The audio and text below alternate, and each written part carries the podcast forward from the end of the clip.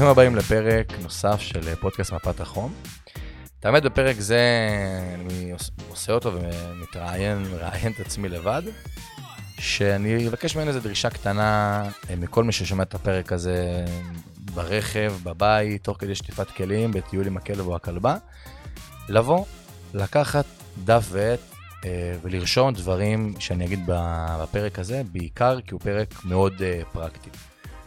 כל אחד מהפרקים שאני עושה פה, ואני פעם אומר את אה, מהות הפודקאסט, באמת נועדו בשביל לבוא ולקחת גם תחומים שהם מאוד קשים להבנה, כמו הפרק הקודם שהיה לתחום ה-AI ופרקים נוספים שיהיו, וגם לבוא ולקחת דברים מהחיים האישיים שלנו, שלא בהכרח קשורים באופן ישיר לשוק ההון, אבל הם מאוד קשורים לחיים שלנו. ולפני שאני ככה מתחיל לבוא ולצלול לכל הנושא המאוד פרקטי, כשאני התחלתי ללמוד על כל נושא הפיננסי, שאלתי את עצמי שאלה, למה אני עושה את זה? מה מהות החיים מבחינתי? ולמה בכלל אני משקיע את הכסף שלי? הרי בסוף אני תמיד אומר שכסף זה תוצר לוואי של הפעולות שאנחנו עושים. כסף זה לעולם לא המטרה, זה תמיד האמצעי להשגת המטרה. אני גם מדבר על זה בהמשך הפרק, על כל העניין של המיקוד בחיים שלנו, כמה הוא חשוב ובא לידי ביטוי, גם דברים שקורים אצלי בחיים האישיים שלי ובעסק הפרטי. אז הרבה אנשים שאני בא ואני שם לב, וגם שבאים ושואלים, ו... תשמע, גיא, אני רוצה לבוא ולשמוע פרטים על תוכניות ליווי שלך, על דברים שאתה עושה. אני אומר, שאלה ראשונה, אתה באמת חבר אה, קרוב מאוד אה, בא ואמר לשאול את השאלה הזאת, זה, מה אתה רוצה להשיג מהתהליך? בכלל לשם מה אתה בא לבוא ולהשקיע. ואז אתה פתאום פעם ראשונה, בן אדם, מגלה מעין איזו תשובה פנימית שאף פעם לא שאל את עצמו, מה חשוב לו, לשם מה הוא עושה. ואם תשאלו אותי לשם מה אני משקיע את הכסף שלי, זה בשביל להגיע לחופש כלכלי, בסדר? אין, אין מהות אחרת, זה נכון, זה תחביב וזה נחמד וזה כיף, אני לומד על זה על המון המון דברים. בסוף המהות, מבחינתי לצאת לחופש כלכלי. מה היה הבעיה לי, מה הייתה הבעיה שלי עם המושג הזה? שתמיד בכל ספר שקראתי, מאבא עשיר אבא אני, שכמעט אני בטוח ש-99% מהאנשים שומעים את הפודקאסט הזה קראו אותו, עד לספרים בשוק ההון, כלכלה, פיננסים, שהרבה אנשים אומרים, אתה חייב להגיע לחופש כלכלי, אבל אף אחד לא אומר ברמה הפרקטית מה זה חופש כלכלי. ואז הלכתי וחקרתי ושאלתי מה זה חופש כלכלי, והנוסחה של חופש כלכלי זה שהנכסים שלנו עולים על ההתחייבויות שלנו, התחייבויות מסתכלים על שלושה דברים עיקריים, שזה בגדול מזון, דיור ותנועה. שלושת דברים בסיסיים שבלעדיהם בן אדם לא יכול באמת לבוא ולהתקיים. ונכסים, כמו שדיברתי בפרק הראשון של, של הפודקאסט הזה, מגיעים אלינו מארבע מקומות אה, שונים, ארבעה מקומות שונים. בהיותי בתור שכיר, עצמאי, בעל עסק או משקיע, אני לא הולך לדבר על זה שוב פעם, אבל הבנתי שזה בגדול המשכורת שאני רגיל לבוא ולקבל. אז אמרתי לעצמי, סבבה, אם הבנתי את זה, זאת אומרת שיש מעין איזושהי נוסחה, פתרון למה זה חופש כלכלי ואיך מגיעים אליו. אז אמרתי לעצמי, טוב, מתי פעם ראשונה כל בני האדם, בעיקר במדינת ישראל, מגיעים לחופש כלכלי? ותנו לי לגלות לכם סוד, וספוילר קצר, כל בן אדם מגיע מתישהו בחיים שלו לחופש כלכלי, רובנו מכירים את זה בתור הפנסיה. הרי מה הפנסיה שלנו אומרת? בוא, תבוא, תחיה, תקום כל בוקר, תעשה מה שאתה רוצה, תקבל משכורת חודשית קבועה מסוימת, אה, מבלי לעבוד, וזה יחסה לך להתחייבויות לרוב, כי אז אין משכנתה, ואז כבר ילדים עזבו את הבית, והמון המון דברים כאלה. אז אמרתי, שנייה, בוא נבין שנייה איך הפנסיה עובדת. אם הרי פנסיה זה חופש כלכלי, בוא נבין איך הפנסיה עובדת, ומשם אנחנו נתחיל לגזור כלפי מטה איך הדברים האלה עובדים. אז מי שלא יודע, פנסיה עובדת לפי מודל מאוד uh, מסוים של קרן וסכום. קרן זה הסכום שצברתי לאורך כל uh, שנותיי, שמנוהל באחד מבתי ההשקעות או חברות הביטוח במדינה, וזה נקרא קרן, והסכום זה הכסף שאני מקבל בצורה חודשית, בהתאם לתכנון פנסיוני שעשיתי, שזה אני לא הולך לדבר על זה בפודקאסט הזה. מה הבעיה אבל עם הפנסיה? שאומרים דבר כזה, ופה אני הולך להגיד איזה משהו שהוא טיפה... כשאני שאלתי ודיברתי על זה אה, לפני, לפני הפרק עם אנשים, אמרתי להם שאני הולך לדבר על נושא הפנסיה, אז פנסיה זה מעין איזה נושא מאוד טאבו בארץ, גם כי זה חוק חובה, אה, וגם כי זה נושא מאוד רגיש, כי בגלל שהוא חובה, אז לא משנה מה אני אגיד, זה חובה. אבל גם אם זה חובה, בואו נדבר על זה ונבין מה, מה אומרים. עד 2008 במדינה, פנסיה זה לא היה חוק חובה, כל אחד היה עושה מה שהוא רוצה, איך שהוא רוצה.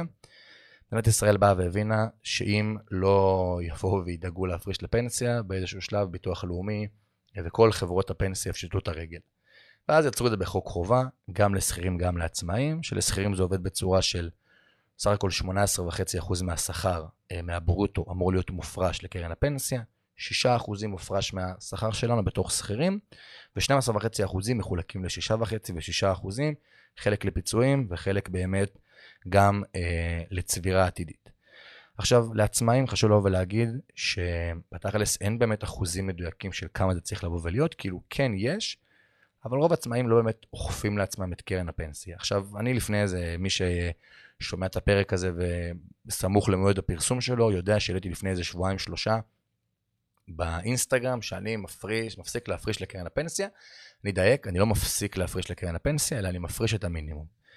כי חבר'ה, פנסיה, ואני הולך להגיד פה משהו, שמי ששומע את זה, תקחו את זה בערון מוגבל, ולפני זה, ולפני הכל, אין באמור המלצה, ייעוץ לימודים, הכל, הפודקאסט הזה נועד בלבד לצורכי לימוד, אני אומר את זה מהניסיון שלי, מהידע שלי, ואיך שאני פועל על החיים שלי. כל אחד יכול לשמוע את מה שאני אומר, לקחת את זה בהתאם לחיים שלו, לפי מה שהוא רוצה. אני אגיד עוד כמה פעמים בפודקאסט הזה, שאין בעבור ייעוץ פנסיוני לימודי, או 15 לדברים שונים, נטו לצורכי לימוד. אז פנסיה חבר'ה זה פונזי, וזה לפי דעתי הפונזי הכי מתוחכם וטוב בהיסטוריה, כי זה פונזי שהוא ברמה החוקית עובד. בואו ניתן מילה קטנה על מה זה בכלל פירמידה פונזי ואיך הדברים האלה עובדים. בגדול באים ולוקחים, לא יודע, מספר אנשים, וכל אחד מביא את הכסף, נגיד אני מנהל הקרן, ויש לי שלושה אנשים, ואני אומר לבן אדם הראשון, בוא תיתן לי 10,000 שקל, אני מבטיח לך 10% תשואה בשנה. אני לא באמת משקיע את הכסף שלו, אני הולך לבן אדם השני, ולוקח ממנו גם 10,000 שקל, ונותן מתוך 10,000 שקל, 1,000 שקל לבן אדם הראשון, והוא קיבל כביכול את ה-10% תשואה שלו. הבן אדם השני, גם הבטחתי לו 10% תשואה. מאיפה אני אבוא ואני אקח? מהבן אדם השלישי. וכן הלאה וכן הלאה וכן הלאה. מי שראה את הסדרה, הסרט על ברנדון מיידוף וכל מה שהוא עשה, זה הונאת פונזי, אבל הונאת פונזי סופה להיגמר ברגע שאו מפסיקים לבוא ולהפקיד כסף והגל נגמר, או שכולם בעת ובעונה אחת רוצים לבוא ולמשור את הכספים. עכשיו למה פנסיה זה פונזי? כי אומרים חבר'ה, לאורך כל השנים המעגל הזה ימשיך לבוא ולהתקיים, כי זה חוק. הרי קחו לצורך הדוגמה את סבתא שלי, כפר עליה שתחיה עד גיל 400, היום בת 94, חיה פה לפני שהמדינה בכלל הוקמה, אבל יש לה עובדת זרה, ויש לה סכום שהיא מקבלת מביטוח לאומי, ובגדול חיה באיזה, נקרא לזה, שואבת מהמדינה כל חודש איזה סכום של 8,000-9,000 שקל, כי היא הייתה פה לפני המדינה, וצריך גם לבוא ולדאוג לה. עכשיו, מאיזה כספים באים ולוקחים את זה? לא שלמדינה יש ספיירים. כולנו יודעים במדינת ישראל את, על מה הולך פה הכסף. לוקחים את זה מפנסיות של אנשים בני 40-50, וכשבני 40-50 יגיעו לגיל פרישה, ייקחו את זה מגיל שאני נמצא בו עכשיו, וכן הלאה וכן הלאה, וזה לא ייגמר לעולם, בגלל שזה חוק חובה. עכשיו, מה גם הבעיה עם הפנסיה? תחשבו מה אומרים. ואני אלך שנייה טיפה אחורה, אני אגיד את זה בצורה שונה. כסף זה כסף, לא משנה איפה הוא נמצא. אם הוא בכיס שלי בתור מזומן, נמצא בחשבון בנק שלי, בקרן השתלמות, קופת גמל להשקעה, לא משנה מה. פשוט כל כסף יש לו חוקים ומיסים שונים. מה אומרים בקרן הפנסיה? בוא, תפריש עכשיו כל סכום כסף, ואין מה לעשות, זה חובה, ולשכירים זה במתכונת שאמרתי לפני זה, לעצמאים המינימום, אם אני טועה היום, נכון להקלטת פרק זה, זה 414 שקל. אתה לא יכול לראות את הכסף, אתה תראה אותו אי שם, אני מדבר פה שנייה כרגע על גברים, בגיל 67, נשים שנולדו אחרי 1980 זה כבר גיל 65, ואנחנו מבינים איך זה רק עולה ועולה עם השנים. אז אתם תפקידו היום, אתם תעבדו היום, אתם תראו את הכסף אי שם בגיל 67, בקצבה חודשית קבועה, כשתשימו לב, ופה אני אולי אגיד משהו להרבה אנשים שהם לא יודעים, במידה וקרן הפנסיה שלכם תהיה מעל 12,000 שקל בצורה חודשית, תצטרכו לשלם גם מס הכנסה. חבר'ה, מה קורה? לאן עפתם? אני גם עובד היום, אני גם אראה את הכסף בגיל 67, גם בקצבה, בקצבה חודשית קבועה, וגם עד 12,000 שקל. עכשיו, גם מה האבסורד? שאם אני אראה את הכסף הזה לפני הזמן, אני צריך לשלם, אם אני לא טועה, 38 אחוזי מס מכל הקופה. לאן עפתם, חבר'ה? מה, מה קורה? ברגע שאני הבנתי את זה, אמרתי לעצמי, וואו. כאילו, אין לי איך להתנגד לזה, כי זה חוק חובה וזה אבסורד בפני עצמו. מצד שני, אני ארצה כמה שפחות לגעת באפיק הדבר הזה. מה אחת הבעיות שלימדו אותנו וחינכו אותנו לחשוב שקרן פנסיה היא מה שתבוא ותציל אותנו. עכשיו אני לא אומר לא להפקיד לפנסיה ובכלל לא להפקיד כספים, אני אתן אלטרנטיבה אחרת, כי אני יכול להגיד שאחד הדברים העיקריים שלקחתי מהצבא, זה שאם אתה נותן בעיה בלי פתרון, אז אל, אל תביא את הבעיה. לא אכפת לי מה הבעיה שלך, כאילו, אם אין לך פתרון לבוא ולהגיד, אז לבוא ולהגיד, חבר'ה, אל תהיו זה. אז, אז מה כן להיות? או חבר'ה, אל תעשו את זה. אז מה כן לעשות? אז לפני שהגעתי את הפרק הזה, בית באתי ואמרתי, טוב, מה האלטרנטיבה לתכנון פיננסי ראוי לבן אדם שרוצה לבוא ולצאת באמת לחופש כלכלי, וככה אני פועל על עצמי. אז אמרתי, טוב, פנסיה פועלת במתכונת הזאתי. נלך שנייה לקרן השתלמות, קרן השתלמות זה בין איזה סכום שמופרש על ידי המעסיק או המעסיקה, בין איזשהו צ'ופר, שהמקסימום להפקדה זה 7.5% מהברוטו על חשבון המעסיק או המעסיקה, 2.5% על חשבוננו. עצמאים, כל אחד מפריש מה שהוא רוצה, שהתקרת הפקדה היא 19,000 ומשהו לעצמאים, ולשכירים זה איזה 17,000 ומשהו, נכון לשנת 2023, וזה כל שנה אה, עולה או יורד בהתאם אה, למדד, לא נדבר על זה עכשיו. מה אומרים לי בקרן ההשתלמות? שש שנים, הכסף נעול, אתה לא יכול לגעת בו, אבל אחרי שש שנים תיקח את כל הכסף אליך, as is, מבלי לשלם מס רווחי הון, שהיום אגב עומד על 25 אחוזים. אפה. פתאום מה אומרים לי? תשמע, בוא תנעל את הכסף, אתה לא יכול לגעת בו. אגב, אם אני ארצה לגעת בו, אני צריך לשלם 48 אחוזי מס מכל הקופה לפני השש שנים, אבל מה שנקרא תסבול עכשיו בשביל לענות אחר כך. פתאום פה אומרים לי, תשמע, שינינו את כללי המשחק, מה אתה אומר? אני אומר עד עכשיו, סבבה מבחינתי, הכל טוב ויפה. ואז הרבה מאוד אנשים אמרו, טוב, בסדר, אני בתור שכיר, אני לא עצמאי, המעסיק לא רוצה להפריש לקרן השתלמות, מה, אני יכול להכריח אותו? אז קודם כל, מי שומע את הפרק הזה והוא שכיר ולא מפרישים לו לקרן השתלמות, יכול לפנות אליי אחרי זה בפרטי, אני באמת אעזור לו לבוא ולהבין איך מנגישים לאותו מעסיק מעסיקה למה כן להפריש לקרן השתלמות, והרבה מאוד באמת אה, מעסיקים בסוף מבינים את הרציונל ובסוף מפרישים. ואז, טוב, צריך אלטרנטיבה אחרת, ואז נוצרו קופות גמל להשקעה, שהוא מוצר שאומר דבר כזה, כל אחד, כל אחד, החל מתעודת זהות, יכול לבוא ולהפקיד סכום מינימלי של החל מ-100 שקל בחודש, לכן חבר'ה שאומרים שאין להם כסף להשקיע בולשיט, כי 100 שקל בחודש לפי דעתי כל אחד יכול לבוא ולייצר לעצמו ברמה החודשית. הכסף נזיל מ-day one, אבל אם תמשוך את הכסף, תשלם 25% מס רווחי הון. במידה ולא תיגע בכסף עד גיל 60, ברגע שתצא לפרישה, תקבל אותו בקצבה חודשית קבועה, מבלי לשלם מס רווחי הון. הופה, פתאום גם פה, נוצר לי בין איזה שינוי כזה, אמרו לי, תשמע, הכסף נזיל, אבל, ואם וזה, מתחיל טיפה יותר להבין את כללי המשחק הפיננסיים. ולכן כשבן אדם אומר לי, תשמע, גיא, מה הגמל להשקעה, מה ההשתלמות, מה הדברים האלה, אני אומר לו, אחי, קודם כל בוא תלמד את כללי המשחק הפיננסי, ואז תלביש מה שהכי נכון בשבילך. יש עוד מוצר, נקרא פוליסת חיסכון, אלה המוצרים היותר פופולריים ביותר, יש המון מוצרי השקעה, אבל נדבר על הפופולריים ביותר. שבגדול, אגב, גם לגמל להשקעה יש תקרת הפקדה של משהו כמו איזה 70 ויותר קרוב לאזור ה-80 אלף בשנה, זאת אומרת שאני לא יכול לבוא ולהפקיד יותר. אז הרבה חבר'ה מתוחכמים, יותר מתוחכמים פחות, שבאים ואומרים, גיא, אז אני פשוט אפתח באלטשולר, אני אפתח במיטב, אני אפתח ב... לא יודע מה, במנורה, אני אפקיד לכל אחד 72. אי אפשר. אפשר עד תקרת ההפקדה, שאגב, אני גם אוסיף קישור בפרק הזה לאתר שבו אפשר לבוא ולראות את כל התקרות הפקדה של כל המוצרים השונים. פוליסת חיסכון, נעבור למוצר הזה, ואז נתחיל לרדת לתכנון הפיננסי.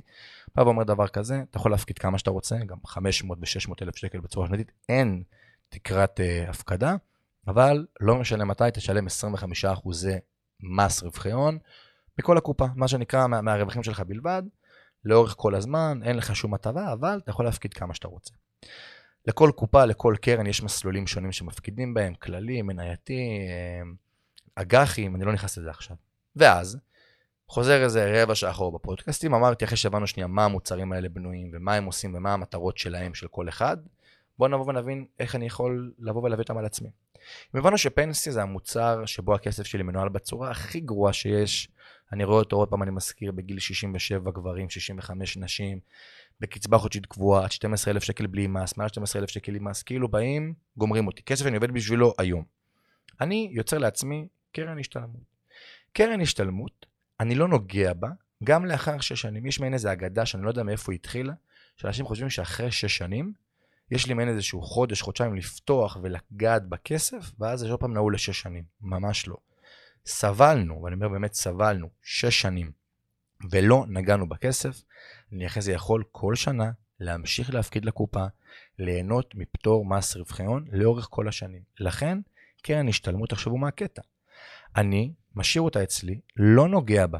כל שנה מפקיד, אם מישהו ייקח מחשבון ריבית די ריבית, יראה מה זה הפקדה של 19-20 אלף שקל שנתי, 8-9 אחוזי תשואה ממוצע בשנה, אתם יכולים לבוא ולראות שזה נתונים אה, אמיתיים לתקופה של 40 ושנה, מגיעים לפנסיה מאוד מאוד יפה, שהיום רבים מהאנשים אין להם בכלל, שאני מדבר איתכם על מיליון פלוס. ואז, טוב, אני צריך משהו אחר, דיברנו קרן השתלמות, לא נוגע בה, משאיר אותה, כי גם אז אני אוכל בגיל פרישה למשוך את כל הכסף אליי as is. אני אוכל למשוך אליי לכיס מיליון וחצי שקל לצורך הדוגמה, מבלי לשלם מס רווחי הון, מבלי קצבה חודשית, מבלי אי, מבלי למה, מבלי נטו לבוא אליי. מזכיר קרן השתלמות, אני לא נוגע בה, מפקיד לכל שנה את התקרה שאני יכול, כל אחד מפקיד איך שהוא רוצה, יש כאלה כל חודש, יש כאלה תחילת שנה שמים את הכסף, יש כאלה במועדים, כל אחד ומה שהוא רוצה. ואז, אני רוצה לבוא וליצור לעצמי עוד איזשהו מוצרים, מעין איזושהי תוספת לפנסיה. ואז אני מתחיל לבוא וליצור מוצר, מתחיל להפקיד לקופת גמל להשקעה. המטרה בקופת גמל להשקעה היא, ניקח איזה לג אחד אחורה, ואני אגיד ככה שבכל אחד מהמוצרים, פוליסת חיסכון, גמל להשקעה וקרן השתלמות, יש לי דבר מדהים, שמעין איזה ג'וקר כזה שרבים לא מכירים, נקרא הלוואה כנגד הקופה. כי הרבה אנשים אומרים לי, תשמע גיא, אם אתה כזה גאון במה שאתה אומר, למה בכלל יש תפקיד לגמל להשקעה? אני עושה מעל תשואת המדד, והיום דיברתי עם מישהי שהגיעה אליי למשרד, והיא, מה שנקרא, גם אה, למדה את שוק ההון במקומות אה, שונים ומשונים, והם רשם מתנגדים לקרן, לקופת גמל להשקעה. שאלתי למה? כי הם אומרים שהם עושים מעל תשואת המדד. הכל טוב, ברור, ככה משקיע אקטיבי בא ונראה, וככה זה המטרה שלו, אבל אין פה שום תכנון פיננסי ראוי. כאילו, זה לא או-או-או, ואני גם אגע בזה אחרי זה, למה זה לא או קופת גמל להשקעה, או קרן השתלמות, או תיק השקעות, אלא הכל ביחד. ולזה חברים קוראים העוגה הפיננסית. כמו שאני לא יכול לבוא ולאפות עוגה ממוצר אחד, אני לא יכול רק מקקאו, ואני גם לא יכול רק מקמח או רק מסוכר. אני גם לא יכול לבנות פורטפוליו, תיק השקעות מלא לבן אדם, אך ורק מתיק השקעות. ממש לא, וזו הטעות החמורה שהרבה אנשים עושים. אז קופת גמל להשקעה, גם קרן השתלמות, גם פוליסת חיסכון, יכול לקחת הלוואה כנגד הקופה, שתשימו לב מה אומרים לי. קודם כל, הלוואה מורכבת משלושה גורמים, ריבית בנק ישראל, ריבית פריים שהיא קבועה 1.5, ורמת סיכון לפי דירוג אשראי, כל אחד איך שהוא רוצה. שהמקסימום, אני לא טועה, זה גם אפשר גם היום להביא גם 15 ו-17% ברמת הסיכון. נגיד ניקח ימים שריבית בנק ישראל היא 0.1, אז ריבית הפריים היא 1.6, ככה לצורך ההבנה. בהלוואה רגילה, דרך הבנק ודרך אשראי חוץ בנקאי, דרך גופים שאני יכול לקחת הלוואה, מה אומרים לי? תקבל את זה בפריים פלוס 5, 6, 7 אחוזים. זה כל הישראכרט ומקס ופועלים ולאומי ואוצר החייל ו-15 אלף דברים שונים. בהלוואה כנגד הקופה, מה אומרים לי? בוא, הכסף שלך כבר אצלנו, נכון? אם תמשוך את הכסף הזה, מה, מה תשלם? או תאבד את האפקט ריבית דריבית, או תשלם מס רווחון 25%. אתה היום יכול לקחת הלוואה של 80% מסך הקופה שלך, נגיד הקופה היא 100,000 שקל, אתה יכול לקחת עד 80,000 שקל מתוך הקופה. באיזה ריבית, חברים? פריים מינוס חצי, או רק ריבית פריים. אה, מה קרה? מה למדתי פה? אלטרנטיבה נוספת שלי לקחת הלוואה שאני כבר אגיד מה זה אומר המילה אותי הלוואה, בצורה הרבה יותר טובה וזולה מאשר כל הגופים שהכרתי עד עכשיו. עכשיו ייפול לכם אסימון ותשאלו שאלה, שתמיד שואלים אותי, גיא, איפה הקאץ', ולמה אנשים לא עושים את זה. אז א', כי אנשים לא יודעים, ב', אין קאץ'. זה כל כך טוב מדי בשביל להישמע אמיתי, ואז יבואו המתנגדים השניים שיגידו, תשמע, אבל למה שאני אקח הלוואה מכסף שכבר לוויתי? אז תחשבו מה קורה. אתם מפקידים לקופת גמל להשקעה, או אפילו קרן השתלמות. שאתם יכולים למשוך אותה מבלי לשלם מס רווחי הון. אבל אם תמשכו אותה, מה תאבדו? את כל האפקט ריבית דריבית לאורך השנים, לבוא וליהנות מגדילה של הכסף. פה אומרים לכם, שנייה, רגע לפני שאתם מושכים, תיקחו הלוואה כנגד הכסף שלכם, הכסף שלכם הוא יהיה כשיעבוד, ותהנו בלוח סילוקין, תעשו החזר חודשי קבוע כמה שיהיה לכם בו, אה, נוח. במידה ולא תצליחו לבוא ולהחזיר את הכסף, יש לנו כבר את הכסף שלכם. אין סיכון, אין ערבים, אין תהליכי הוצאה לפועל, אין שום דבר. זה באמת אפיק מצוין. זה אחת הסיבות שאני גם מפקיד לגופים האלה. אבל שנייה, דיברנו על הקרן השתלמות שהיא תהיה הפנסיה העתידית שלי. קופת גמל להשקעה, אני מפקיד לה, רוצה לצבור סכום של 250 אלף שקל. למה עכשיו אני יכול לעשות את זה? כי התקרת הפקדה אמרנו היא בערך כמו 80 אלף שקל, משמע תוך 3 שנים, 4 שנים אני מגיע מהר מאוד לסכום של רבע מיליון שקל. ועוד פעם אני אומר, ברור, אם אין כסף מתחילים מקטן, מ-100 שקל בחודש, זה מאוד תלוי בן אדם. ואז ברגע שהקופת גמל להשקעה מגיעה לסכום של בערך רבע מיליון שקל, 300 אלף שקל, אני עושה דבר מדהים ומעביר אותה למסלול שנקרא IRA. מסלול שהרבה אנשים לא מכירים, ומי שלא יודע, דמי ניהול, אני משלם שני, דמי, שני סוגים של דמי ניהול לבתי השקעות, אחד זה דמי ניהול מההפקדה, שני זה דמי ניהול מהצבירה. הפקדה זה מה שאני מפקיד כל חודש לאותו בית השקעות, לרוב רק מהפנסיה, ייקחו מההפקדה, מפוליסת חיסכון, קופת גמל להשקעה קרן השתלמות לא יבואו ויקחו, ומהצבירה, שזה מה שאני צובר ברמה החודשית, שנתית, כל בית השקעות בצורה שבה הוא פועל, שהממוצע בארץ נע בין 0.5 ל-0.9, תלוי בגוף, תלוי ברמת הכספים והכל. עכשיו, למה הם עושים את זה? כי מזה מתפרנסים, כן? עכשיו, הם לא מתפרנסים מזה שיש לכם 100 שקל, אבל הם מנהלים עשרות מיליארדי נכסים, בגלל זה זה שווה להם. כשאני מעביר ל-IRA, מה אומרים לך? תשמע גיא, ההטבה של ההלוואה כנגד הקופה נעלמה לך, שזה חיסרון משמעותי, כבר נבוא ונבין איך אני פותר אותו, אבל הקופה עוברת למסלול ניהול עצמי שלך. אז הרבה אנשים פוחדים אומרים לי, מה? אני לא יודע לנהל את הכסף, איך אני אעשה אותו? חבר'ה, כמו ששמתם מסלול מחכה מדד בקופת הגמל להשקעה, תקנו את המדד בצורה רגילה. מה היופי? שאם אני קונה תעודת סל אירית על המדד, אני משלם דמי ניהול של 0.07, לעומת דמי ניהול של 0.7. אני מוזיל לעצמי כמעט 0.65 אחוזי דמי ניהול כל שנה, כל חודש, לא משנה, כל בית השקעות, רק בגלל שהעברתי את זה ל-IRA. אז נכון, יש לי חיסרון שלא לא יכול לקחת הלוואה כנגד הקופה, אבל אני מוזיל לעצמי, ומי שיפתח עכשיו, ולא סתם אמרתי לכם, תיקחו דף ועט, מי שעדיין כבר שומע את הפרק הזה ולא לקח, תעשו שנייה stop, תגיעו הביתה, קחו דף ועט, כי זה באמת פודקאסט ש... אם גיא, שלפני 4-5 שנים היה שומע אותו, וואו, זה היום, כאילו, אין לי מה להגיד, היה חוסך לי המון שעות של ברבורים באינטרנט והבנה של איך אני יוצא לאותו חופש כלכלי. ספוילר, גילוי, אני עדיין לא הרבה חופש כלכלי, אבל לגמרי, אני בדרך לשם עם התסריט של אה, חופש כלכלי, כי זו שאלה גם שפעם שאלו אותי באיזה הרצאה בצבא, גיא, אתה בא, אתה מרצה לחופש כלכלי, אתה בחופש כלכלי? אמרתי לו, תשמע, אח שלי יקר בגדול, אתה צודק, אבל בשביל חופש כלכלי צריך זמן, ואני כולה בן 24, אז כאילו, לא, לא היה לי מספיק זמן בעולם הזה בשביל באמת להגיע לשם, אבל אני לגמרי בתסריט.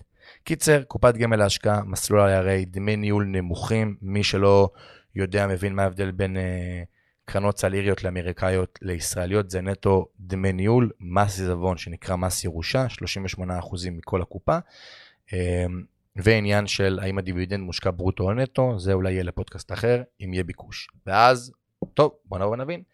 אני הבנתי עם עצמי, שאגב, אותו חופש כלכלי של הפנסיה שעובדת לפי מודל של קרן וסכום, למה הרבה אנשים אוהבים בכלל להשקיע בנדל"ן? פעם, פעם שאלתם את עצמכם את זה? מעבר לזה שאנשים, כולנו יודעים מה זה ארבע קירות ומה זה אומר נכס שמבין, שמניב. כי נדל"ן עובד לפי מודל מאוד יפה של קרן, שזה כמה הדירה שווה, סכום שאני מקבל כל חודש בעקבות ריבית או תשואה, יודע מה אני מסתכל. זוכרים שלפני כמה דקות אמרתי את הלוואי כנגד הקופה? אז השאלה על איך אני מסתכל על זה. רוב האנשים שהסתכלו על ריביות, אז כנראה מדברים על הלוואה, כי על הלוואה אני משלם ריבית, על מינוף אני מקבל תשואה. זה העניין.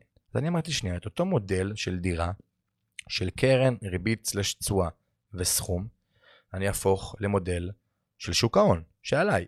עכשיו, אם אני אדבר איתכם דוגרי, המטרה שלי להגיע ל-60 אלף שקל ברוטו.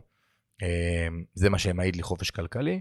זה בערך יוצא 48,000 שקלים נטו דרך שוק ההון. ואז אמרתי שנייה, בתי השקעות עושים תשואה ממוצעת של בין 8 ל-12% בשנה, אני רוצה פחות. עזוב, למה לקחת סיכון? 6% בשנה, מייצג לי חצי אחוז חודשי.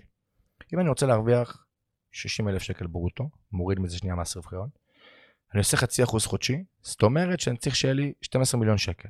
אה. אם יהיה לי היום 12 מיליון שקל, ואני אעשה לזה חצי אחוז חודשי, אני אקבל 60 אלף שקלים ברוטו. פתאום חצי אחוז חודשי, תגיד גם לאנשים 6 אחוזים שנתי זה מייצג. לא עפנו פה, לא דיברנו 14, לא דיברנו 10, 6 אחוזים שנתי בלבד, הגעתי לחופש כלכלי.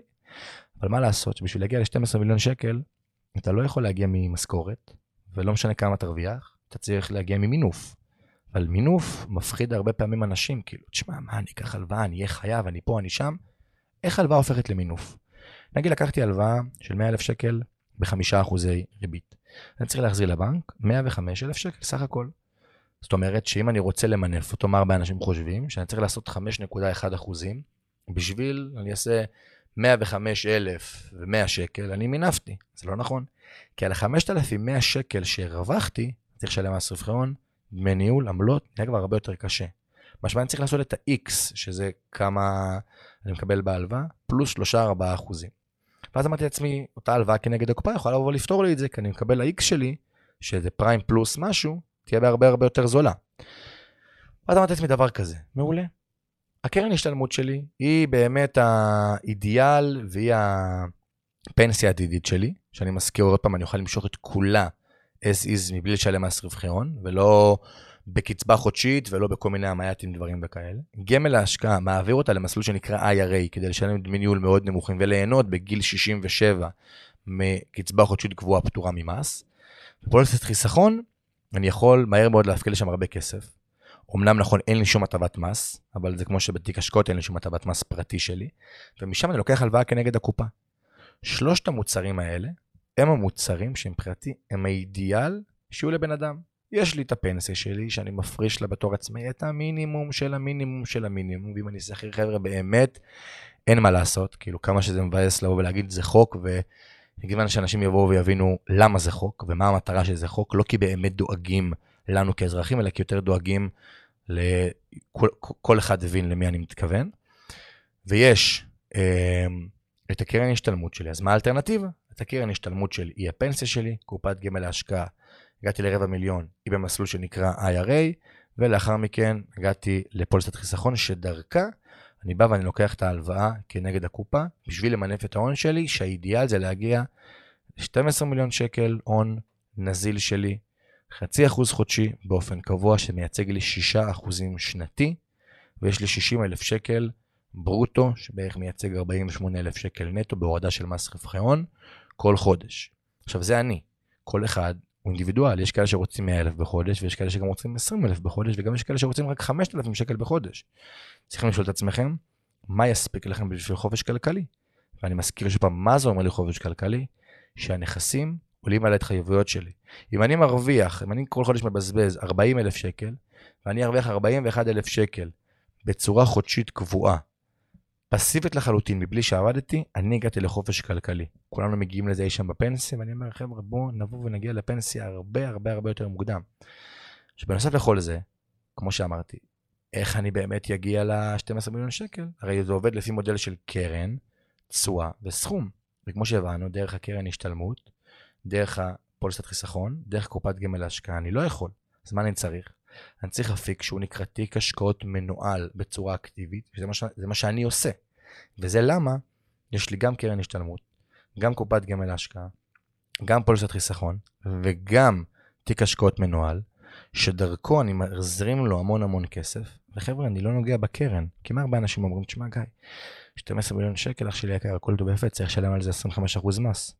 ממש לא, אני מושך, אני משלם מס רק על מה שאני מושך מהתיק בצורה חודשית. אני מושך כל חודש 60 אלף שקל, על זה אני משלם בלבד מס רווחי הון. הקרן, שהיא 12 מיליון שקל, באה ונשמרת שם. מקווה שנייה, אני אעשה פה ככה stop לפן המקצועי, כי עשיתי פה מה שנקרא over value, ב, לא רק בערך, אלא גם במידע. שאם הייתי שומע את הפודקאסט הזה, הייתי אומר, וואו, שנייה, אני צריך לעשות עוד פעם repeat על repeat על... בשביל להבין מה, מה, מה, מה שמעתי פה, אבל באמת, תשמעו את זה עוד כמה פעמים, ממש לא סיימתי את הפרק, אבל יש לי איזה כמה נושאים אה, לדבר עליהם, אמ, כי באמת זה משנה חיים. ואגב, מי ששאל ספוילר למה אני עושה בחלק מתוכניות ההכשרה של אה, חבר'ה שמגיעים אליי, זה בדיוק זה. זה גם להסביר וללמד אותם את כל הכללי המשחק הפיננסיים, וגם להוריד להם לפרקטיקה, מסיבה פשוטה, שלבוא ולהגיד לבן אדם תעשה א', ב', ג', זה לא יעזור. כי עוד חמש שנים ושש שנים ושנתיים, שהוא יקבל איזה בוסט של כסף, או לחילופין יקרה לו משהו אצלו, שהוא יצטרך כסף מיידי, הוא לא יודע מה לעשות. בגדול הוא קיבל דג. אמרו לו עכשיו, נכון, עכשיו זה מה שתבוא ותעשה, עשו לו איזה ליווי, הוא הבין ויאללה ביי. ממש המטרה שלי היה שאנשים ילמדו מה הם עושים, ובעקבות הלמידה, גם יש לי רמת ביטחון גבוהה, וגם אני יכול לבצע הרבה מאוד פעולות בשביל uh, לבוא ולמנף באמת את הכסף שלי בצורה שהיא טובה. ואני פעם אומר, לפני שאני ככה ממשיך לחלק השני באותו פרק, זה שאין באמור המלצה, ייעוץ לימודים, כל דבר כזה או אחר, באמת, כי זה מאוד אינדיבידואלי כלפי בן אדם. הבאתי פה עקרונות וכללים מנחים ודוגמה על עצמי, אבל כל אחד צריך לקחת את זה לחיים שלו, ולאורך החיים שלו, ומה שמתאים לו. זה דבר ראשון. עכשיו, למה אני עושה את כל זה? כי מבחינתי מהות החיים, אם אני מסתכל בעיניי, זה לעבוד קשה, עכשיו לסבול בשביל ליהנות אחרי זה כל החיים. אני אמרתי לעצמי, אני מוכן להקריב את העשור הזה, להקריב במרכאות, כן, אני כל יום קם ומודה למה שאני עושה ולעשייה שלי, אבל אני בגדול מוכן לסבול במרכאות בעשור הזה, כי אני אחרי זה רוצה ליהנות כל החיים. רוב האנשים לא מוכנים להקריב שנה, אבל כל החיים שלהם הם סובלים. כל האנשים אומרים, עזוב, מה עכשיו, אתה יודע. אני לא, לא רוצה לדבר פה בהתפתחות אישית ודברים כאלה, כי זה עוד פעם מאוד אישי כלפי בן אדם, אבל מה, אני עכשיו אבוא, אני אעשה תהליך של כושר ותזונה, מה אני עכשיו אבוא, אני אקדיש בעצמי, מה אני עכשיו אבוא וילמד פיננסים, ואז כל החיים הם נמצאים במין איזשהו לופ שהם לא מרוצים מעצמם.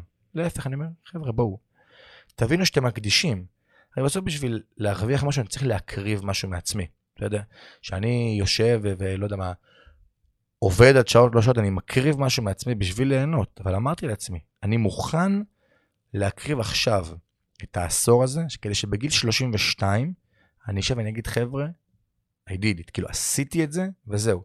להבין שזה תהליך, לגמרי שהוא שווה את זה, ורוב האנשים לא מוכנים לשלם את המחירים באמת בשביל להצליח, אבל מי שכן מוכן, אני אומר לכם את זה באחריות, שעוד עשור מהיום הוא יהיה ברמה אחרת לגמרי. וזה למה שיש אנשים מצליחים פחות, וזה למה שיש אנשים מצליחים יותר. יש את החבר'ה שהיו מוכנים להקריב דברים בשביל ההצלחה, ויש חבר'ה שלא מוכנים להקריב שום דבר, וכל החיים הם נמצאים עם איזשהו לופ שהם לא מוכנים להקריב, והם לכבות שריפות. זה כמו, תמיד אני, אני גדלתי, ברוך השם, במשפחה שבאמת לא היה חסר שום דבר. אני תמיד אמרתי לעצמי שיעשו עליי כתבה באיזשהו גיל על זה שפרצתי גבולות, אני אגיד להם את האמת, חבר'ה, לא פרצתי שום גבולות, לא באתי מאיזה משפחה שישנתי עשרה אנשים בחדר, ולא גדלתי במשפחה שלא היה לי חסר שום דבר בחיים, וזה לא אומר שרק מי שסבל צריך, יוכל להגיע לגדולות, זה כל אחד יכול לבוא ולהגיע. מה מבדיל אנשים? כמה הקרבה הם מוכנים לבוא ולתת ולעשות בשביל לענות לאחר מכן. ולצערי רוב האנשים באמת לא מוכנים לבוא ולהקריב, ואז הם מכבים שריפות באיזה חופשה פעם בשנה בחו"ל, כדי להרגיע את המצפון שלהם ולחזור לחיים שהם לא באמת אוהבים. והכל נמצא פה לפי דעתי בעניין של תכנון פיננסי, שגם זה הפתיח של הפודקאסט מהיום, זה שאנשים עובדים 1920 שעות בשנה בשביל להרוויח כסף, אבל הם לא מוכנים שעה אחת, שעה אחת להקדיש, איך הכסף יכול לעבוד בשבילם. תחשבו מה אנחנו עושים בשביל להרוויח את אותו פאקינג כסף כל כך כאילו שהוא כל כך אמצעי, הוא באמת לא מטרה. אנחנו מוכנים לנסוע שעות על גבי שעות ולהתעצבן ולריב עם האישה והכל.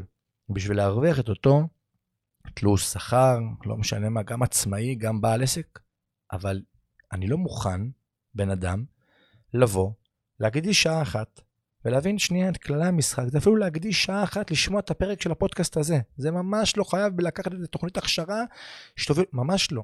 זה לבוא ולהתחיל להיחשף לאירוע הזה. בגלל גם שחבר'ה באים ומדברים איתי על, לא משנה, שהם רוצים להתחיל תהליך מסוים, אני אומר, אם אתה לא בראש ובמוכנות המנטלית בשביל לבוא ולעשות ולהקריב את הדברים, זה לא יעזור. יאללה, נו, אז לקחת, אני גם רואה את זה אצל חבר'ה שמגיעים אליי. מחבר'ה שבאמת יגיעו להצלחה, ומחבר'ה שהם כזה השתיקו את המצפון, כי הם ראו אותי בסטורי אומר, נו, מה אתם על הגדר? ואמרו, יאללה, קסאם, אני לא רוצה להיות על הגדר, אז אני אגיע לגיא. זה, זה, זה. עכשיו, אני אומר באמת, אותם חבר'ה שרק רוצים להשתיק את המצפון, אל תגיעו אליי. המטרה שאתם מגיעים אליי זה לא, וואו, איזה כיף, עוד לקוח סגר. ממש לא. האושר שלי זה היכולת לראות בן אדם, לקחת אותו מנקודה א' לת', לא רק ברמת ההבנה והידע, אלא ברמת הפרקטיקה. ואתה רואה את זה אחרי שמסתיימים המפגשים הפרונטליים, מבן אדם שבאמת ימשיך ויצליח ויגיע, ומאותם אנשים שהם דועכים כבר בין המפגש השני לשלישי, המשימות בית שאתה נותן להם אה, לבוא ולעשות. אה, ובכוונה חשוב לבוא ולהגיד את הדברים האלה בשביל לעורר אנשים. ואני אסיים את מה שיש לבוא ולהגיד, כי יש לי עוד הרבה לבוא ולהגיד, אבל באמת, אה, מבחינתי, את רוב המסרים שלי בפרק הזה, שנראה לי הפרק הבא שאני אעשה לבד, הוא יהיה עוד איזה עשרה פרקים לפחות, כי באמת מתוכנן פה עכשיו שישה, שבעה פרקים קדימה, וואו, כאילו על, על תחום הענן וההבדל בין עוסק פטור לעוסק מורשה לחברה בעם, על, על מטבעות דיגיטליים ועל uh, מוזיקאים, וכאילו אני מקנא בעצמי שאני הולך להקליט את הפרקים האלה עם האנשים האלה, אז כאילו מדהים. אמ, ואני אסיים בזה ואני אבוא ואגיד שאתמול דיברתי עם מישהי, ועזבו אתמול דיברתי עם מישהי, בכללי. שני התירוצים הכי גדולים שיש לבן אדם זה זמן וכסף, ואני אסביר למה. בן שאומר אין לי זמן, אז אני אומר לו שנייה שנייה. קודם כל המילה והמשפט להגיד אין לי זמן הוא לא נכון, למה? כי זמן הוא משאב שקיים, בסדר? כאילו, לכל בן אדם יש ב, ב, כל יום יש לו 24 שעות שהוא בוחר מה לעשות איתם. יכול להיות שכרגע מה שאתה רוצה להתחיל את התהליך בכושר ובתזונה, בפיננסים, בהתפתחות אישית, כל דבר כזה או אחר, לא בסדרי עדיפויות שלך, אבל יש עניין של זמן שכאילו הוא משאב קיים, כאילו אי אפשר להגיד אין לי זמן, אני יכול להגיד אין, אין לי אוכל, אין דבר כזה אין לי אוכל. יש אוכל בעולם, יכול להיות שכרגע זה לא נמצא אצלך בסביבה, כרגע מה שנקרא הוא לא נמשך אליך, אבל זמן זו פונקציה של סדר עדיפויות. בסוף, אין לי כאילו, אני יכול להמשיך לדבר על זה עוד, עוד שני, אבל נראה לי כאילו הנקודה הוברה של חבר'ה שאומרים אין לי זמן, אל תגידו אין לי זמן, תגידו זה לא בסדר העדיפויות שלי. כי כשאני, ואני לא אשכח את זה לעולם, סיימתי קצונה והייתי מ"מ בב"ח והכל, הייתי חוזר הביתה שבתות, ומי שהיה פה בטירונות נראה לי רובנו, ומי שגם היה מפקד בטירונות יודע מה זה לחזור אה, שישי עוד משיבטה, כן, אני גרתי בחיפה באיזה שתי, שתיים בצהריים, וכבר לחזור באיזה שבת מקוצרת בכל זאת, תכנים, כן, חבר'ה? ואז, מה, הייתי מגיע, ויושב אז עם הבת זוג שלי שהייתה לי בזמנו, ועם החברים, ופה ושם וזה. ואז הייתי מגיע שבת בערב, מרים את התיק, ואמא שלי הייתה מגיעה לחדר, את אומרת לי, מה, אני מבינה שלא ראית את סבתא הסופש. אני כזה, יא, ברח לי וזה, מביא תירוצים, שהאמנתי לעצמי שבאמת תירוצים. אמרתי לה, מה, אמא, זה אין לי זמן. ואני ואמא שלי כל פעם היינו מדברים על זה והכל, עד שאבא שלי יום אחד תפסתי, אמר לי, תשמע, גיא, אין לי בעיה שתגיד הכל לאמא. אתה תרץ על איזה תירוץ שאתה רוצה. אל תגיד אין לך זמן. אמרתי לו, מה הכוונה? הוא אומר לי, הרי זמן יש לך. כאילו, זה לא שאין לך זמן. אתה פשוט מעדיף לא ללכת, אני אומר לרדת לסבתא, כי סבתא שלי גרה בקריות. כשאני אומר לרדת לסבתא זה נשמע כאילו אני עושה משהו מיני. אז לא חבר'ה, זה פשוט כי סבתא שלי גרה בקריות. אז כאילו מחיפה, כשאתה נוסע לקריות זה לרדת ל.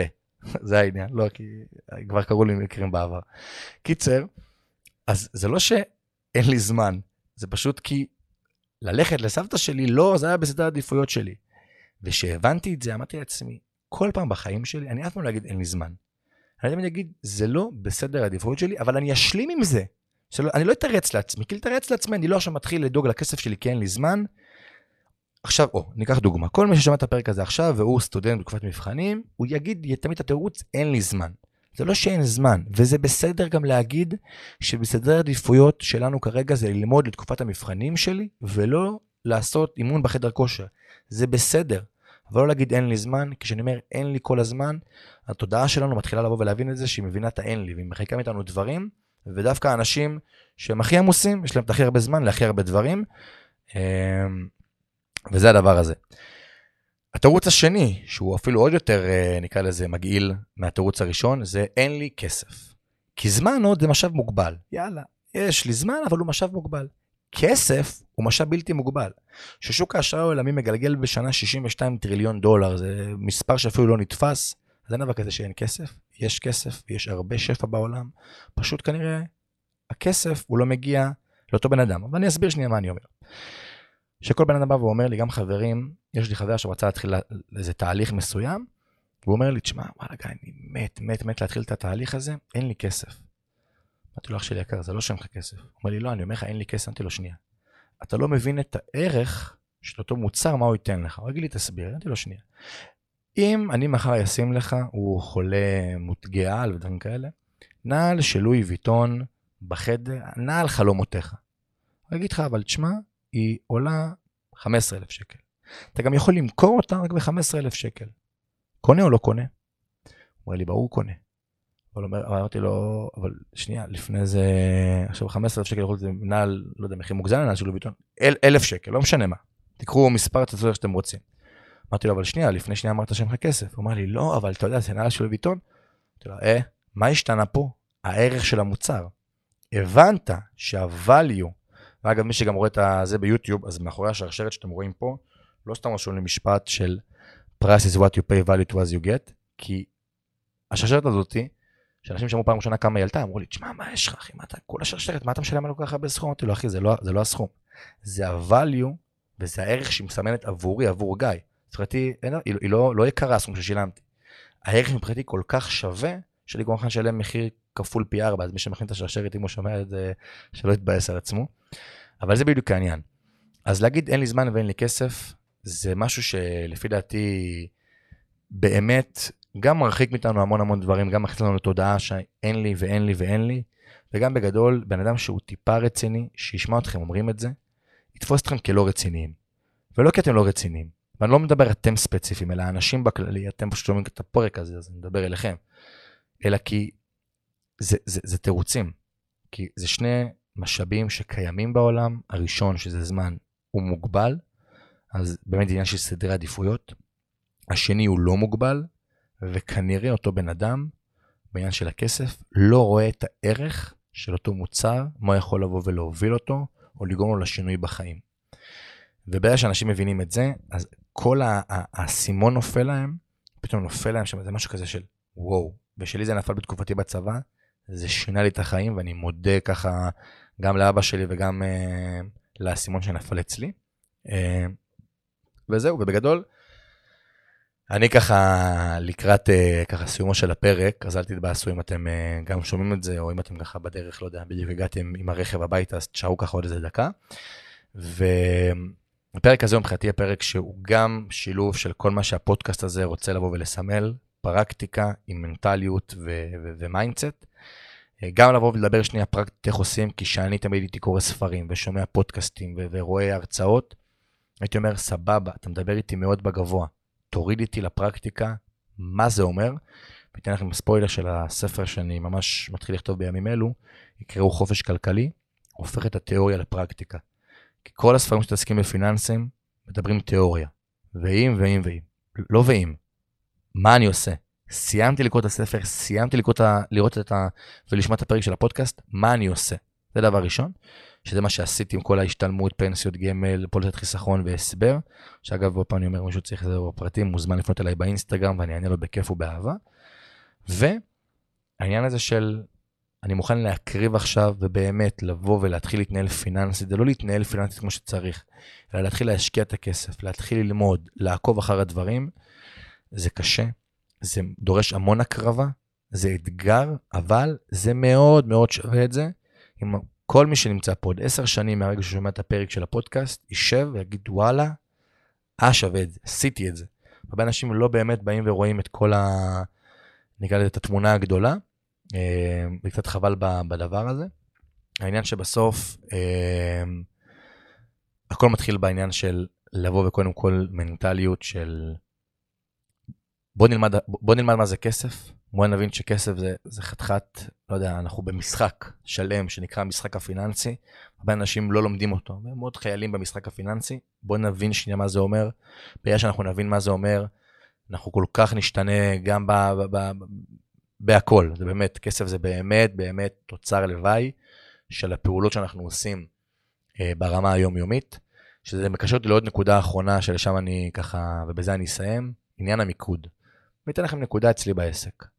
יש לי שותף אה, יקר, אה, יונתן אביטל, אה, לעסק, שככה גם תכירו ותיחשפו אליו בשבועות הקרובים, שתמיד אנחנו ככה באים ומדברים, ואני טסתי עכשיו לחו"ל עם הבת זוג שלי לפני איזה שבוע.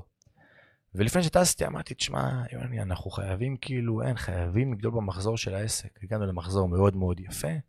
אני לא יכול, עכשיו עברתי לחברה הבאה, איך אני אראה בפני עצמי, בפני רואה חשבון, מה קורה? וכל השבוע לפני זה התמקדתי באיך אני מביא עוד לקוחות, באיך אני מביא עוד אנשים שיסגרו, באיך, באיך, באיך.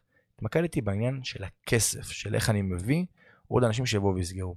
ספוילר, לא סגר אף בן אדם, ואולי גם השאירו שני אנשים uh, פרטיים. באותו יום שישי שבת הלכתי הביתה וטסתי שבוע לאחר מכן ביום חמישי, אמרתי לעצמי שנייה גיא, בשביל מה בכלל באת לעסק הזה? מה, מה המטרה שלך? המטרה שלך זה לבוא ולתת ערך לאנשים, לבוא ולהעניק ולהסביר לאנשים איך מתנהלים עם כסף. אז לא יסגרו אצלך אנשים. רעב ללחם, כפרה עליך, אתה לא. אז גם אם תכניס אפס שקל לחודש, מה יקרה? הלכתי לתרחיש הכי גרוע של מה יקרה. הערך העצמי טיפה באסה, ונכון, אבל מה יקרה? מה יקרה אז אמרתי לעצמי, טוב, מה, אז שחררתי, אבל באמת לא אמרתי לעצמי שאני משחרר. כי כל השבוע לפני זה אמרתי לעצמי, אתה חייב לשחרר מהלחץ הזה של מי יסגור. שחררתי לגמרי ממי יסגור, מה יסגור, לא עניין אותי, באתי, נתתי ערך, פתאום סוגר פודקאסט עתידי עם ההוא, פתאום פה, פתאום שם. אותו שבוע נסגרו איזה שמונה, עשרה לקוחות בחמישה ימים, בארבעה ימים, אני העליתי על זה אפילו ללייב באינסטגרם, נסגרו איזה שמונה, עשרה לקוחות, שעשו מחזור של עסק שלם, של מחזור של uh, חצי חודש. פתאום הבנתי שבגלל שהמיקוד שלי היה על הערך שאני נותן, ולא על הכסף שאני רוצה לבוא ולקבל, וואו, תקראו לזה זימון, תקראו לזה אמונה, תקראו לזה מה שאתם רוצים. אני קורא לזה זימון, ביום אחר קורא לזה אמונה, ביום אחר קורא לזה לא יודע מה, אה, צירוף מקרים. הדבר הזה שהוא קרה לי, ואני יכול להגיד לכם, אני יודע את זה. ואני יודע את זה, ואני חושב שגם רוב האנשים יודעים את זה. אבל לא שחררתי. ולא, ומה שנקרא, היה לי קשה. אבל שבאמת שחררתי, ולא סתם אמרתי לעצמי אני משחרר, אלא באמת שחררתי ב mindset, פתאום השפע הגיע אליי. כי התמקדתי בלתת ולא בלקבל. אני חושב שזה המהות, ולמה אני מדבר על זה בפרק הזה? כי פנה אליי השבוע מישהו אמר לי, תשמע, אני לא מצליח לפרוץ את המחסום של ה-20 אלף שקל מחזור בחודש. מאמן כושר. אמרתי לו, מה, התחלנו טיפה לדבר? הוא שאלתי, מה גרם לך לפרוץ את זה? הוא אומר לי, אני עוקב אחריך בעשר, אני רואה שאתה פורץ את זה, מה גרם לך לפרוץ את זה? אמרתי לו, שבאתי למקום שאני עושה היום בשביל לתת ולא בשביל לקבל. ברגע שתתחיל לבוא ולתת כל הזמן, ואל תחשוב על, על מה אתה מקבל, כי, כי זה יגיע. בסוף היקום בא ואומר, וואלה, אני רואה מגיע לו, אני רואה שהוא מוכן לזה, והוא ייתן. שולח לו דעה שלו אחרי שלושה ימים, הוא אומר לי, תשמע גיא, לקחת את מה שאמרת לי, תרמתי לזה עמותה 5,000 שקל. שבוע לאחר מכן הוא בא ואמר לי, תשמע גיא, סגרתי עסקה ב-15,000 שקל. איך, איך זה קרה? מה, האם באמת פנו לאותו בן אדם ואמרו לו, בוא, לא, לא יודע, אבל זה קרה, וזה קורה, וזה תמיד קרה, ואני אומר לך, אני פעם הייתי מהאנשים שמזלזלים בזה, הייתי שומע אנשים מדברים את הייתי אומר, כאילו, מה יש לך, אחי? מה אתה איזה הודיני, שחרר אותי מכל הדבר הזה. תן לעשות כסף. והיום, אני בז לאותו אדם שהייתי לפני חמש ושש שנים, שהייתי באמת, כאילו, מסתכל על זה בצורה שהיא שונה, ולכן הכל, הכל, הכל מתחיל אצלנו, וכל השאר הדברים באמת תוצר לוואי של הפעולות שאנחנו עושים. אמ, זהו חברים, אז אם ככה נהניתם מהפודקאסט, תדרגו אותו בספוטיפיי, אפל מיוזיק, יוטיוב, תעשו לייק, תשימו subscribe, כאילו תפרגנו, תאהבו את ה... לא רק, אה, כאילו, ברור, וחייב להגיד אגב, באמת, התגובות שלכם זה כל כך הדלק של לבוא ולעשות את זה, כי יש המון פודקאסטים, וזה חלק היו מהחששות שלי, של לא לבוא ולהקים פודקאסט, כי אתה תהיה עוד טיפה בים, לולא שידעתי את הערך שיש לי לבוא ולתת. וגם ההאזנות וההשמעות שאני רואה שאני נמצא בפלטפורמה שבה אני רואה את הנתונים על הפודקאסט וגם הפידבקים מכם שווים לי כל דבר. אמ, וגם תודה רבה לאולפני פודקאסט סטודיו שככה נתנו לי את הפלטפורמה לבוא ולהקליט. זהו חברים, ניפגש בשבוע הבא, אותו יום אותה שעה. אמ, שיהיה לכם שבוע טוב.